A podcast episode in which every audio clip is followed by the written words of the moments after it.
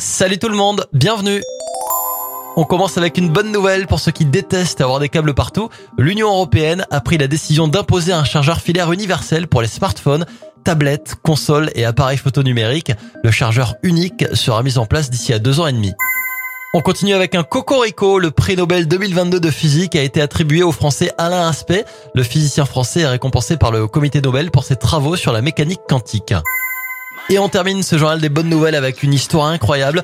La propriétaire d'un vase chinois, estimé dans un premier temps à 2000 euros maximum, a finalement vu son prix s'envoler lors d'une vente aux enchères jusqu'à atteindre plus de 9 millions d'euros.